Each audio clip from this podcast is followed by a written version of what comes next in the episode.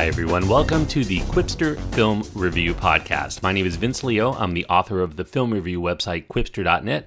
I thank you for listening to the show, and I hope you like it. If you do, I do encourage you to click the subscribe button, and you'll continue to get all of my reviews. I even have a backlog of 280 other films you can listen to right here on this very podcast, but I have over 4,000 written reviews at my website at qwipster.net. That's Q W I P S T E R.net. I also have about 50 or so more reviews at the time of this recording for films of the 1980s on my other podcast called Around the World in 80s Movies. Check that out wherever you're listening to this right now and you'll find it. Speaking of 80s, this film I'm going to be reviewing today is very much a throwback to the films of the 1980s. It is called appropriately Summer of 84. It's a 2018 film, though.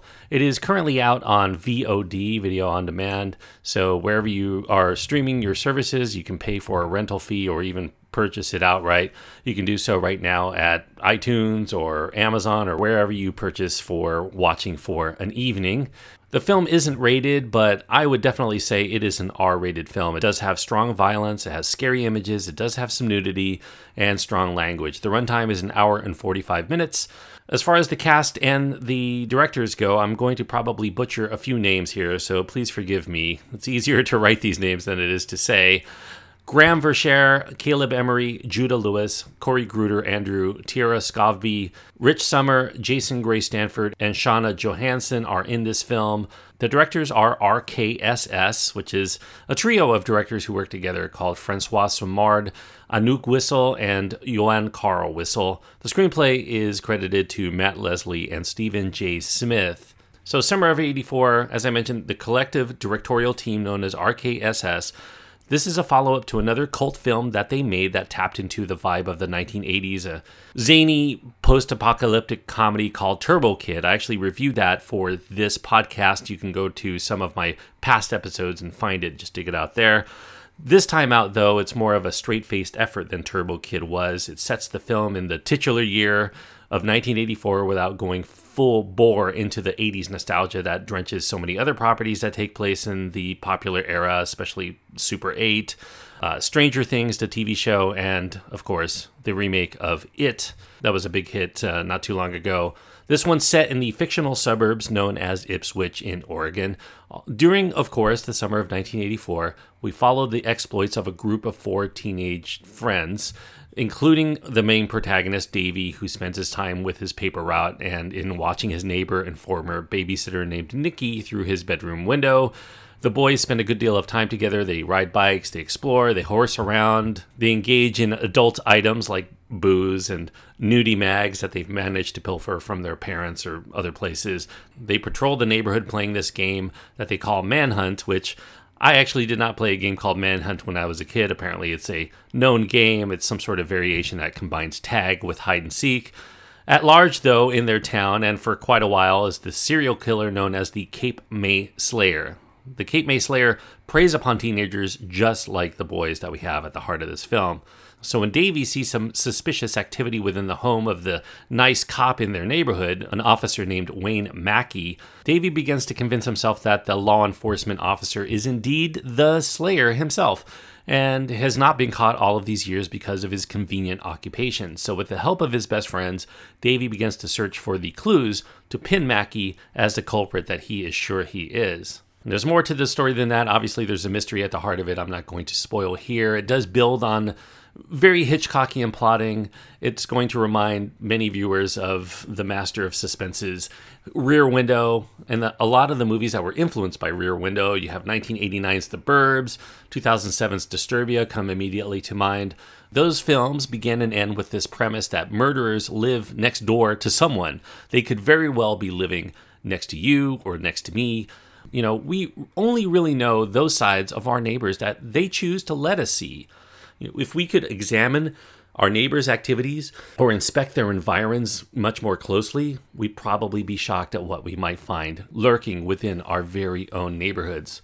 Now, nostalgia bait properties like Stranger Things and It notwithstanding, The films that I found most reminiscent of Summer of 84 would be a film that came out in actually 85, a vampire next door light horror flick called Fright Night, kind of a semi comedy there. If that film were combined with another film that came out within the last couple of years that was set actually in the 1990s, a teen flick from 2017 called Super Dark Times, I feel like you would get a lot of the coverage that Summer of 84 has here. RKSS managed to take the time out to appreciate each of their characters. They explore their home lives much more than most that have tread this path, and it makes the quartet of friends feel believable and their activities feel far less precocious than even films that are contemporary of its era tended to be within the 1980s. As far as the thematic material here, while they've been done before, I do think that they still managed to work well for Summer of 84. One is, of course, that there are not monsters that we've all imagined growing up, at least those ones of fantasy, but there are real monsters, and they lie within people these people commit horrific acts that we would attribute to those monsters of fantasy. For instance, the boys end up having a conversation at some point in this film about whether Ewoks could defeat gremlins. It's kind of an indicator of whether the forces of good in the Ewoks could defeat those of seemingly innocent creatures like the Mogwai, who actually have the capacity for evil and mayhem under the right circumstances through those things that turn them into gremlins. Very much evokes that sense of what's going on in this film. Fright Night, the 1985 film, turned those killers into actual vampires. But here in the summer of 84, it keeps it all on a grounded level throughout, and it plays more like a traditional Hardy Boys mystery. The book series actually gets a nod. One of the boys reads a Hardy Boys story within this film, except for this one, obviously, is more R rated in its dialogue and some of the developments that are shown.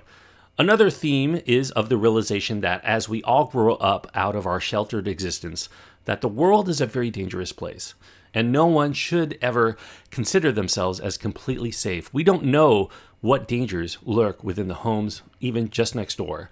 Now, people you've been told to trust, whether they're parents or those who are entrusted with our protection, priests and cops and teachers and whatnot, they are all fallible to their own weaknesses, their own vices. So, indeed, as we come to learn throughout this film, even the boys themselves have things going on in their own homes that they do not share with each other, including parental bouts of alcoholism, some abuse that happens in their homes. There's a lot going on here in everyone's home. And yet, the teenagers don't really feel like they can turn to anyone but each other because of that trust that comes with their shared outlook on all of these things that they've experienced in life. Although those feelings further increase their sense of isolation and despair when they encounter true danger. Now, Summer of 84 has very nice performances here. From a mostly younger cast, Graham Verchere especially is sympathetic and relatable in his literal boy next door role. Rich Sommer here, who plays the cop Mackey, he's very good in creating this presence that is physically imposing and maybe a little bit creepy in terms of his earnestness, but he's also characteristically kind and assuring in his demeanor to the point where we're not actually 100% sure that the film is either going to end with the boys learning that they're just crying wolf, or if indeed Mackey will actually remove the sheep's clothing for all to see at some point. You feel like you know exactly where the story's going to go, but you're never quite sure. So I like that about this film, but I will say that for as fun and suspenseful as the film is throughout, as with many films that are built on suspense and mystery, Things began to take a little bit of a dip during the climax. All the cards are laid out on the table for us to see. That's always a chance that you take when you make a mystery suspense film. Once you actually know what's going on, can you buy it? Can you buy? What happens after that? I did buy it enough to recommend this film, but it gets a little bit shaky. The mystery that's revealed as to just what's going on within the world of the teenagers, as well as those deadly consequences that result, some of those really didn't quite sit well with me from a tonal standpoint. I feel a little bit uncomfortable with it. Probably a rewatch would help me sort it all out. However, I will say that the film's epilogue does cap it back into form with its circular premise that's laid out by the beginning of the story coming full circle for the end of the film. It really does resonate, and I do think that it does cap off everything very well. So, as far as a recommendation for this film, people who enjoy the films of the 1980s which are filled with a lot of those Spielbergian tales of kids in the suburbs who end up finding adventures that await just outside their doors. I think that you're going to enjoy Summer of 84 the most. It's both an authentic reflection of the prevailing attitudes of the youth of the times, but it's also one of the films from which it is so clearly inspired, including the prevalent early 80s film tropes of teenage boys doing everything they can to get glimpses of naked women. The synth soundtrack here definitely evokes the 80s. There's an emphasis here on old school tracking shots from the way that the film is shot cinematically. It's a throwback to a simpler, but I think still very effective form of storytelling and definitely is recommendable on that regard. So I'm going to give Summer of 84 three stars out of four. Three stars on my scale means that I do recommend it for those people who like this kind of movie. If you are like me, somebody who grew up as a kid in the 1980s watching these kinds of films, obviously this is a more adult film, but of course, everybody who was a kid in the 1980s is now an adult. You're probably going to like what Summer of 84 has to offer. If you like those kind of retro properties, it and Stranger Things, especially for the fact that they are set in the past. I think you'll also dig it as well. I wouldn't say that it really covers a lot of material that hasn't been done in other films before, but it is a throwback film. So it is trying to capture something that used to exist in narrative form in the past it doesn't really happen as much today. So RKSS really trying to capture those things that they enjoyed from films growing up, and I think that they succeeded here as they did with Turbo Kid, even though those films are completely different in the way that they explore those themes. So, three stars out of four. Before I go, I do want to mention a little bit of trivia. If you've seen this film already and you're just listening to this review after the fact, because I was wondering about it, the boys go into an arcade at some point in the film. There's this video game there that I've never heard of before called Polybius.